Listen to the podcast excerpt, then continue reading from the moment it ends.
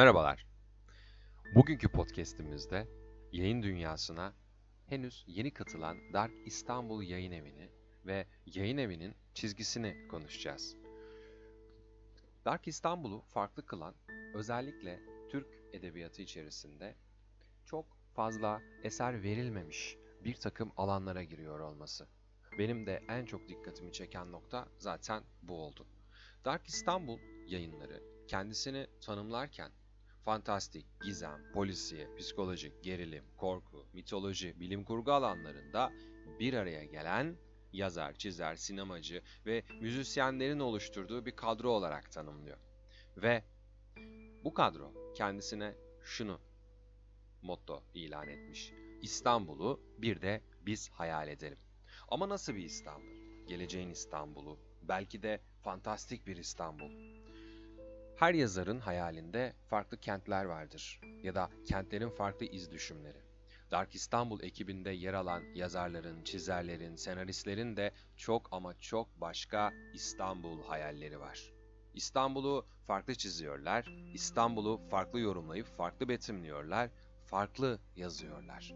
Ve İstanbul'un tarihinden söz ederken de Dark İstanbul kendi sitesinde şu bilgilere yer veriyor yolu İstanbul'dan geçmeyen ya da İstanbul hayaliyle yanıp tutuşmayan imparator, tüccar, entrikacı, soytarı, komutan, din adamı, büyücü, filozof, bilgin, gezgin, şair, ressam, yazar, gazeteci, maceracı, turist, denizci, korsan, cani, defineci, arkeolog, bilim insanı, kaşif, mucit, fedai, evliya, aziz, bürokrat, mimar var mıdır? Yoktur mitolojinin, gizemin, inançların, efsanelerin, kahramanlıkların, savaşların, mucizelerin ve biraz iddialı gelecek ama sanki tanrıların da başkenti gibidir İstanbul.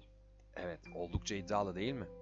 Dark İstanbul ekibi yine kendilerini ve İstanbul'u tanımlarken tarihten yine referans alıyorlar ve diyorlar ki sayfalarında milattan önce 667 yılında denizler tanrısı Poseidon'un oğlu Megaralı Bizas zamanında ilk adını oradan alan kadim başkent Konstantin'in ele geçirmesinden sonra Konstantinopolis, ardından Latin İmparatorluğu'nun başkenti, sonra yine Konstantinopolis, en sonunda da İstanbul adına kavuştu. Poseidon'un oğlu Megaralı Bizas, Doim Roma İmparatoru Flavius, Osmanlı İmparatoru Fatih Sultan Mehmet Han, Cumhuriyetin kurucusu Başkomutan Gazi Mustafa Kemal Atatürk İstanbul'un kaderini belirleyen dört atlıydılar. Binlerce yıldır biriktirdiği hazineleriyle geçmişteki önemi kadar günümüzde de başrol kent özelliğini sürdüren İstanbul'un geçmişte, günümüzde ve geleceğin kehanetlerinde yeri hiçbir zaman değişmeyecektir. Ve sonra Dark İstanbul ekibi hayalini şu şekilde aktarıyor ve diyor ki Dark İstanbul bu kadim kentin yaşanmış ve yaşanacak olan efsanelerinden ilham alarak oluştu. Eli kalem tutanlar olarak kalemimizden geldiğince yazıp çizeceğiz, üreteceğiz. Müzisyenlerimiz yazdıklarımızın, çizdiklerimizin melodilerini, seslerini besteleyecekler. Yönetmenlerimiz hayal ettiğimiz dünyaları sinemaya aktaracaklar. Oldukça ilginç ve iddialı değil mi? Açıkçası bu kadar disiplinler arası çalışan komplike bir yayın evi ben son zamanlarda görmemiştim. Belki yabancı ülkelerde, yabancı kimi yayın evlerinde bu tür bazı çalışmalar var fakat Türkiye için oldukça ama oldukça yeni ve radikal.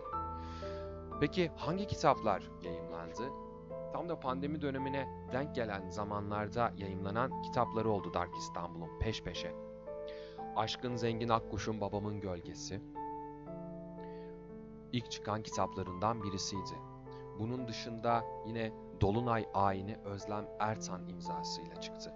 Sami Dündar'ın Her Şeyin Bittiği Yerden, Serhat Filiz'in Işıkları Kapatma Anne, yine Aşkın Zengin Akkuş'un Kutsal Cehalet kitabı da Dark İstanbul etiketiyle çıkan kitaplar arasındaydı.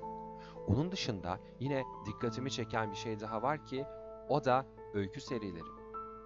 Dark İstanbul, Dark Antoloji birinci kitap ve ikinci kitabı da yayınladı.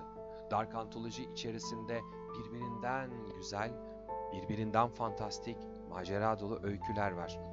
Ve bu antolojinin içerisinde yazan yazar kadrosu da oldukça geniş bir yelpazede.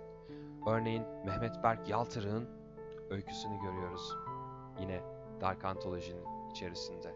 Özlem Ertan'ın, Nurgül Çelebi'nin ve Uğur Kılınç'ın öyküleri de dikkate değer çalışmalar. Bunun haricinde Dark Polisiye birinci kitabıyla yayımlandı ve okuruyla buluştu.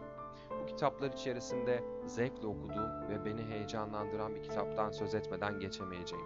Bu da Serhat Filiz'in Işıkları Kapatma Anne isimli kitabı. Okurken hem macera dolu hem heyecanlı öykülerle karşılaşıyoruz. Ya dolapta gerçekten canavar varsa diye soruyor Serhat Filiz kitabında. Kim bilir belki de olabilir değil mi? Ve kitapta şu bilgiler de var ayrıca. Çocuk yaşlarınızda gerçeklik bir tokat gibi yüzünüze vurduğunda sığınacağınız yer hayal gücünüzdü. Bu kitaptaki öyküler yukarıda anlattıklarımdan bahsetmiyor. Göremediklerinizi görenlerden bahsediyor. Yaşayıp da unutmak istediklerinizden, yok saydıklarınızdan, bastırdıklarınızdan, olmasını istemediklerinizden, olduğu halde görmezden geldiklerinizden, kaçtıklarınızdan, saklandıklarınızdan bahsediyor. Onlara inanmazken çocukların hayal dünyasını sarmalayanların gerçek olma ihtimalini hiç düşündünüz mü diye de perdeleri hafiften kapatıyor. Ama o perdeleri açtığımızda bambaşka bir dünya çıkıyor karşımıza.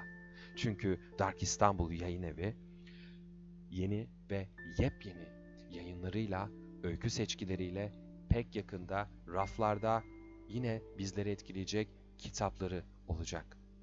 Bu açıdan Dark İstanbul yayın evinin çalışanlarını, yazar kadrosunu, çizer kadrosunu ve tabi senarist kadrosunu bir kez daha kutluyorum.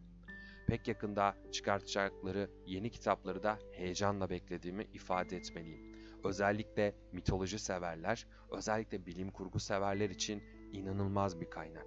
Bu açıdan kendilerini bir okur olarak da kutlamak istiyorum. Teşekkürler Dark İstanbul.